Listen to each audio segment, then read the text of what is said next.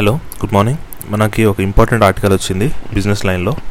ఇదేంటంటే interest రేట్స్ని interest రేట్స్ని ఎలా manage చేయాలి? అంటే పెంచాలా తగ్గించాలా? దేనివల్ల ఇంపాక్ట్ ఏంటి? అనేది ఒక చిన్న బేసిక్ మీద వచ్చింది. అది చూద్దాం మనం. ఇప్పుడు లాస్ట్ ఇయర్ ఏమైంది మనకు? సడన్గా లాక్డౌన్స్ ఇవన్నీ రావడం ద్వారా ఆర్బీఐ ఏం చేసింది? సడన్గా మనకు ఇంట్రెస్ట్ రేట్స్ తగ్గించేసింది అవునా? ఇంట్రెస్ట్ రేట్ తగ్గించేసరికి ఏమైంది? ఆర్బీఐ ఉద్దేశం ఏంటి? ఇంట్రెస్ట్ రేట్స్ ఎందుకు తగ్గించింది ఆర్బీఐ? ఎందుకంటే ఇప్పుడు ఆర్బీఐ ఇంట్రెస్ట్ రేట్ తగ్గించింది అనుకోండి అప్పుడు ఏమవుతుంది? బ్యాంక్స్ కూడా లోన్స్ ఇచ్చే ఇంట్రెస్ట్ రేట్ తగ్గుతుందా లేదా? మీరు చూసుకోండి కావాలంటే. హౌసింగ్ లోన్స్ కానీ ఇవన్నీ ఇంతకుముందు ఎయిట్ పర్సెంట్ ఆ రేంజ్లో ఉండే ఇప్పుడు సిక్స్ పాయింట్ ఎయిట్ ఆ రేంజ్కి వచ్చినాయి. అంటే ఒక వన్ పర్సెంట్ తగ్గినాయి కదా. అట్లనే బిజినెస్ లోన్స్ కానీ ఏవైనా వన్ పర్సెంట్ తగ్గుంటాయి కదా. దీనివల్ల బెనిఫిట్ ఏమవుతుంది? ఇప్పుడు లాస్ట్ ఇయర్ లాక్డౌన్ ఉంది. అంటే ఏంటి ఎకనామిక్ యాక్టివిటీ కొంచెం పడిపోయింది అన్నట్టే కదా వాళ్ళకి పుష్ రావాలి కదా. పుష్ రావాలి. అంటే వాడు ఏం చేయాలి? లోన్ తీసుకొని మళ్ళీ ఏదో ఒక ఇప్పుడు ఒకటి ఆలోచించండి. లాస్ట్ ఇయర్ ఏప్రిల్ మే ఈ టూ మంత్స్ సివియర్గా లాక్డౌన్ ఉండే. అట్లా అని చెప్పి ఈ షాప్స్కి రెంట్ లేకుండా ఉండేనా?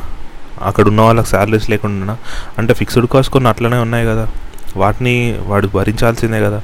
సో వీటిని అన్నిటి నుంచి బయటపడేయడానికి ఏంటి? వర్కింగ్ క్యాపిటల్ లోన్స్ కానీ ఇప్పుడు లాస్ట్ ఇయర్ ఏంటి? మన ఆత్మనిర్భర్ ప్యాకేజ్ అనౌన్స్ చేసినప్పుడు దాంట్లో త్రీ ల్యాక్ క్రోర్ ఎంఎస్ఎంఈ వాళ్ళకి అనౌన్స్ చేశారు. అవునా? లోన్స్ లాగా హండ్రెడ్ పర్సెంట్ గవర్నమెంట్ గ్యారంటీ తోటి. అది ఎందుకు ఇచ్చారు? ఎందుకంటే వర్కింగ్ క్యాపిటల్ లోన్స్ ఉంటాయి. ఇప్పుడు టూ త్రీ మంత్స్ పని చేయలేదు. పని చేయకపోయినా మనకు ఖర్చులు అయి ఉంటాయి కదా. మళ్ళీ జూన్లో వాడు స్టార్ట్ చేసినప్పుడు వాడికి పెట్టుబడి కావాలి కదా. దానికోసం పెట్టారు. అదే వాడు లోన్ తీసుకోవడము సెవెన్ పర్సెంట్ కాకుండా ఎయిట్ పాయింట్ ఫైవ్కి ఎయిట్ పాయింట్ టూకి తీసుకున్నాడు అనుకోండి వాడి మీద బర్డెన్ పెరుగుతుందా లేదా? అందుకే ఆర్బీఐ ఏం చేస్తుంది అంటే ఇట్లాంటి ఎకనామీ కాంట్రాక్షన్ ఉన్న స్టేజ్లో ఇంట్రెస్ట్ రేట్స్ తగ్గిస్తుంది. ఇంట్రెస్ట్ రేట్స్ మరి ఎప్పుడు ఇంట్రెస్ట్ రేట్స్ తగ్గించే ఉండొచ్చు కదా అప్పుడు చాలా డెవలప్మెంట్ జరుగుతుంది అని అనుకో అనుకోకూడదు మనం. ఎందుకు? ఇంట్రెస్ట్ రేట్స్ తగ్గించినాం అనుకోండి ఏమవుతుంది? మనీ ఈజీ అవుతుంది అవునా? నీకు ఇంతకుముందు బ్యాంక్లో లోన్ రావాలంటే నువ్వు ఎయిట్ పర్సెంట్ నైన్ పర్సెంట్ కట్టాలి. ఇప్పుడు సెవెన్ పర్సెంట్ కడితే సరిపోతుంది. అంటే ఎక్కువ మంది లోన్ తీసుకుంటారా లేదా? మీరే ఆలోచించండి. ఇప్పుడు హౌసింగ్ గురించి ఆలోచిద్దాం. హౌసింగ్ లోన్స్ చాలా పెరిగిపోతాయి. అంటే హౌస్ కొనే వాళ్ళు చాలా పెరిగిపోతారు కదా. దాని అర్థం ఏమవుతుంది? ఇళ్ళకి డిమాండ్ పెరుగుతుందనే కదా కొత్త హౌసెస్కి ఎక్కడైనా ఆలోచించండి. డిమాండ్ పెరిగినప్పుడు ఏమవుతుంది? ఇప్పుడు మనము అమరావతి ఇష్యూ తీసుకుందాం. టూ థౌజండ్ ఫోర్టీన్ ఆ ఎలక్షన్స్ అయిన సీజన్లోనే కొన్ని లీక్స్ వచ్చాయి అవునా? అమరావతిలోనే క్యాపిటల్ ఉండబోతుంది అట్లా అని. అందరూ కొన్నారు అక్కడనే. సడన్గా క్రోర్స్లోకి వెళ్ళిపోయింది ఒక ఏకర్ ఒక ఏకర్ కాదు మామూలు ఏంటి ఒక త్రీ హండ్రెడ్ యార్డ్స్ అట్లాంటివి కూడా ఇక క్రోర్స్లోకి వెళ్ళిపోయినాయి అవునా? సడన్గా అంత హైలోకి వెళ్ళిపోయినాయి. ఎందుకు? అక్కడ డిమాండ్ ఉండడం వల్ల. ఏదైనా ప్రైస్కి డిమాండ్కి బేసిక్ రిలేషన్ ఏంటి? డిమాండ్ పెరిగింది అనుకోండి ఆటోమేటిక్గా ప్రైస్ అనేది పెరుగుతుంది. ఎలాస్టిక్ రిలేషన్ కదా అవి రెండిటికి. ఇక్కడ అదే జరుగుతుంది. మనకేంటి? మార్కెట్లో కరెంట్ డబ్బులు ఎక్కువ ఉన్నాయనుకోండి అప్పుడు ఏమవుతుంది? అందరూ వస్తువులు కొనుక్కోవడానికి ఇష్టపడతారు కదా. అందరికీ ఉండవు కదా. ఇప్పుడు లోన్ హౌస్ కొందామని అనుకుంటున్నాడు. అప్పుడు ఏమవుతుంది? హౌస్తో పాటు ఇంట్లో సామాన్లు కొనాలి కదా. ఏసీ కానీ కొత్త ఫ్రిడ్జ్ కానీ కొత్త టీవీ కానీ ఇట్లాంటివి. అంటే వాటికి డిమాండ్ పెరుగుతుంది కదా. అంటే వాటి ప్రైస్ కూడా పెరుగుతుంది కదా. ప్రైస్ పెరిగితే మనకు వచ్చే నష్టం ఏంటి అనుకోకూడదు. ఎందుకు?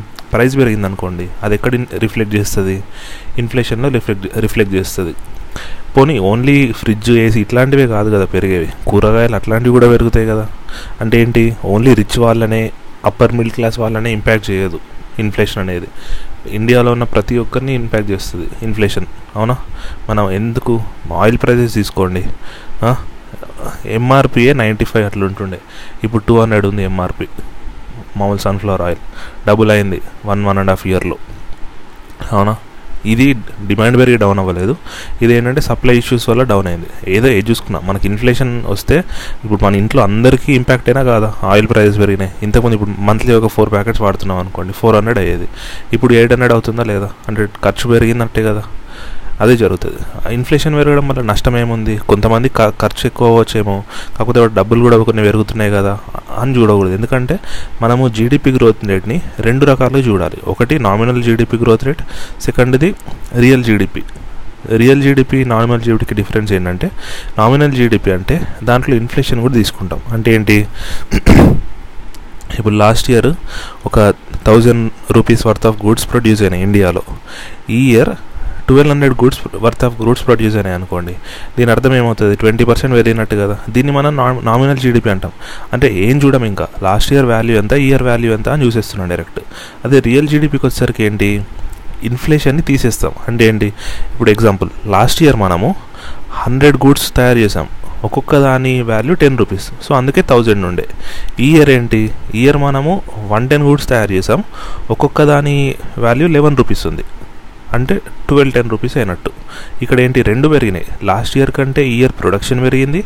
లాస్ట్ ఇయర్ కంటే ఇయర్ ప్రైస్ పెరిగింది. మనకు జీడిపి అంటే ఏంటి full form? Gross domestic product అవునా?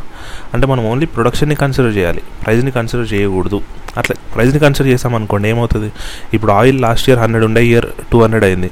అంటే మనము last year thousand litres oil కొన్నాం అనుకోండి ఇండియాలో తయారైంది అనుకోండి టెన్ వన్ ల్యాక్ అనుకుంటుండే జీడిపి ఈ ఇయర్ ఎంత? ఇయర్ కూడా ఇంకా ఇయర్ వన్ ల్యాక్ కూడా అవసరం లేదు. ఇయర్ నైంటీ థౌజండ్ యూనిట్సే ప్రొడ్యూస్ అయింది అనుకోండి suppose oil. Sorry nine thousand nine hundred యూనిట్సే produce అయింది అనుకో ఆయిల్.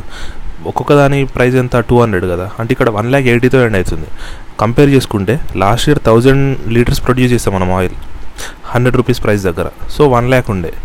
ఈ ఇయర్ నైన్ హండ్రెడ్ లీటర్సే ప్రొడ్యూస్ చేసాం. అంటే లాస్ట్ ఇయర్ కంటే ప్రొడక్షన్ తగ్గింది. కాకపోతే ప్రైస్ ఎంత అయింది? హండ్రెడ్ ఉండేది ఇప్పుడు టూ హండ్రెడ్ అయింది. టోటల్ మల్టిప్లై చేస్తే ఎంత అయింది? One lakh eighty thousand last year one lakh ఉంది year one lakh eighty thousand అయింది. సో మనకి ఎయిటీ పర్సెంట్ పెరిగింది. అని అనుకోవచ్చా మనము? జీడిపి ఎయిటీ పర్సెంట్ పెరిగిందని చెప్తామా? చెప్పకూడదు. ఎందుకు? రియల్గా చూస్తే ఏంటి? Last year thousand units produce అయితే ఇయర్ నైన్ హండ్రెడ్ ప్రొడ్యూస్ అయింది? అంటే జీడిపి పడిపోయింది మనకు. మైనస్ టెన్ పర్సెంట్ అయింది అవునా? అందుకే మనము ఎప్పుడైనా జీడి నెట్ ఏంటి నెట్ రియల్ జీడిపి క్యాలిక్యులేట్ చేసేటప్పుడు ప్రైస్ అనేది కాన్స్టెంట్గా ఉంచుతాం. అంటే లాస్ట్ ఇయర్ ఏ ప్రైస్కి అయితే క్యాలిక్యులేట్ చేస్తామో ఇయర్ కూడా అదే ప్రైస్కి క్యాలిక్యులేట్ చేస్తాం. దాన్నే మనం బేస్ ఇయర్ అంటాము. ఇండియాలో అది టూ థౌజండ్ ఫోర్టీన్ ఫిఫ్టీన్ అంటే ఇప్పటికి కూడా మన జీడిపిని టూ థౌజండ్ ఫోర్టీన్ ఫిఫ్టీన్లో ఏ ప్రైజెస్ అయితే ఉన్నాయో అదే ప్రైస్ తోటి కంపేర్ చేస్తాం మనం. అర్థమైంది కదా. అట్లా కంపేర్ చేయకపోతే ఏంటి అనేది ఆయిల్ దాని ఎగ్జాంపుల్ అర్థమైంది కదా. Last year thousand units produce చేసాం ఇయర్ నైన్ హండ్రెడే ప్రొడ్యూస్ చేసాం. అయినా కూడా ఇయర్ జీడిపి ఎక్కువ ఉన్నట్టు చూపిస్తుంది. మనం గ్రా నామినల్ జీడిపి తీసుకుంటే. అంటే ప్రైస్ పెరిగింది కూడా కన్సిడర్ చేస్తే. అందుకే మనం ప్రైస్ పెరిగింది కన్సిడర్ చేయము. అర్థమైందా? ఇక్కడ కూడా అదే జరుగుతుంది. ఇప్పుడు ఏంటి? మనకి total GDP growth rate six percent ఉందనుకుందాం. దానిలో ఇన్ఫ్లేషన్ సెవెన్ పర్సెంట్ ఉందనుకుందాం. ఉంటే ఏమవుతుంది? మన రియల్ జీడిపి ఏమవుతుంది? మైనస్ వన్ పర్సెంట్ అయినట్టా కాదా? ఎందుకు? ఇన్ ఇప్పుడు మీరు ఆలోచించండి. మీ మీ ఇయర్ శాలరీ టెన్ థౌసండ్ అనుకుందాం. ఈ ఇయర్కి. మీ ఖర్చులు మీ ఖర్చులు కూడా టెన్ థౌసండ్ అనుకుందాం. అవునా? నెక్స్ట్ ఇయర్కి వచ్చేసరికి మీ శాలరీ టెన్ పర్సెంట్ పెరిగింది. మీ ఖర్చులు ట్వంటీ పర్సెంట్ పెరిగాయి అనుకోండి. అంటే ఏంటి? మీ శాలరీ లెవెన్ థౌసండ్ అయింది. మీ ఖర్చులు ట్వెల్వ్ థౌసండ్ అయింది. అంటే రెండు పెరిగినాయి అని అనుకుంటా హ్యాపీగా ఫీల్ అవుతాం. అంటే శాలరీ పెరిగింది కదా అని హ్యాపీగా ఫీల్ అవుతామా? లేదు. దానికి కరస్పాండింగ్గా ఖర్చులు ఎంత పెరిగినాయో చూసుకుంటామా లేదా మనం? లెవెన్ థౌసండ్ సార్లకి ఇప్పుడు ట్వెల్వ్ థౌసండ్ ఖర్చులేని అంటే మనమే మైనస్ థౌసండ్ అంటే డెఫిసిట్లో ఉన్నట్టా కాదా? ఇది కూడా అంతే. నామినల్ జీడిపి చూసుకొని మనం ఎప్పుడు మంచి ఫిగర్ వచ్చింది అని చూసుకో అనుకోకూడదు. దాంట్లో నుంచి ఇన్ఫ్లేషన్ తీసేయాలి. అప్పుడే మనకు రియల్ జీడిపి అంటే నిజంగా మనము ఇంప్రూవ్ అయ్యామా తగ్గిపోయామా అని తెలిసేది. ఇప్పుడు ఏమవుతుంది ఈ ఇన్ఫ్లేషన్ అనేది ఎక్కువ ఉందనుకోండి ఈ government interest RBI interest rates తగ్గడం ద్వారా అప్పుడు ఏమవుతుందంటే జీడిపి మీద ఇంపాక్ట్ పడుతుంది. ఇప్పుడు నామినల్ జీడిపి ఎయిట్ పర్సెంట్ ఉందనుకుందాం. దాంట్లో ఇన్ఫ్లేషనే సెవెన్ పర్సెంట్ వెళ్ళిపోయింది అనుకోండి మనకు రియల్ జీడిపి ఎంత ఉంటుంది ఇంకా వన్ పర్సెంటే ఉంటుంది. నామినల్ జీడిపి టెన్ పర్సెంట్ ఉందనుకోండి. దాంట్లో ఇన్ఫ్లేషన్ సెవెన్ పర్సెంట్ అనుకోండి. రియల్ జీడిపి ఎంత త్రీ పర్సెంటే ఉంటుంది. అలా కాకుండా ఇన్ఫ్లేషన్ని కూడా కంట్రోల్ చేసామనుకోండి అంటే ఏంటి ఒక ఫోర్ పర్సెంట్ దగ్గర ఉంచాము. అప్పుడు ఏంటి నామినల్ జీడిపి టెన్ పర్సెంట్ ఉంది. Inflation four percent. So ten percent minus four percent real GDP six percent. అంటే ఏంటి మనం ఎక్కువ ప్రొడ్యూస్ చేయడం ద్వారానే మన జీడిపి పెరగదు. మన కాస్ట్లను కూడా తగ్గించుకోవాలి. అంటే ఇన్ఫ్లేషన్ని కూడా కంట్రోల్లో ఉంచుకోవాలి. అప్పుడు ఏమవుతుంది మనకి కాస్ట్ సైడ్ నుంచి తగ్గుతుంది కాబట్టి రియల్ జీడిపిస్ అనేవి ఎక్కువ ఉంటాయి. ఈ రెండింటిని ఆర్బీఐ బ్యాలెన్స్ చేయాలి. అందుకే ఆర్బీఐ ఎప్పుడైనా ఇష్టం వచ్చినట్టు కట్ చేయడం కానీ ఇష్టం వచ్చినట్టు రేట్స్ పెంచేయడం కానీ చేయదు. Interest rates plus inflation. రెండు రెండింటిని కన్సిడర్ చేసి రెండు అంటే ఒకటి ఇప్పుడు సడన్గా ఇన్ఫ్లేషన్ షూటప్ అయింది అనుకోండి అప్పుడు ఏంటి? ఇంట్రెస్ట్ రేట్స్ని కొంచెం పెంచుతారు. మళ్ళీ ఇన్ఫ్లేషన్ ఈజ్ అయింది అనుకోండి అప్పుడు ఏంటి? ఇంట్రెస్ట్ రేట్స్ని తగ్గిస్తారు. ఇదే జరుగుతుంది. ఏ కంట్రీలో అయినా అంటే ఒక్క యుఎస్ ఇట్లాంటి కంట్రీస్ తప్పితే ఫుల్ డెవలప్డ్ కంట్రీస్ ఎందుకంటే వాళ్ళ వాళ్ళంతా పట్టించుకోరు. ఇన్ఫ్లే ఎందుకంటే అక్కడ ఆల్రెడీ డెవలప్డ్ కంట్రీస్ కాబట్టి ఇన్ఫ్లేషన్ ప్రాబ్లం వాళ్ళకి చాలా తక్కువ ఉంటుంది. అట్లా. మన దగ్గర ఏంటి? మన దగ్గర సప్లైస్ రిలేటెడ్ అట్లా ఇట్లా చాలా కష్టాలు ఉంటాయి అంటే మనం ఇంకా డెవలప్డ్ కాలే కదా కంట్రీ సప్లై చైన్ అస్సలు కొంచెం కూడా డిసర్ప్ట్ కాదు అనే స్టేజ్కి మనం వెళ్ళలేదు. అందుకే మనకి ఎటువంటి ఇబ్బంది వచ్చినా ఇన్ఫ్లేషన్లో తెలిసిపోతుంది వెంటనే. షూటప్ అయిపోతుంది నెంబర్ ఆర్బీఐ రెండింటిని మేనేజ్ చేస్తుంది. Thank you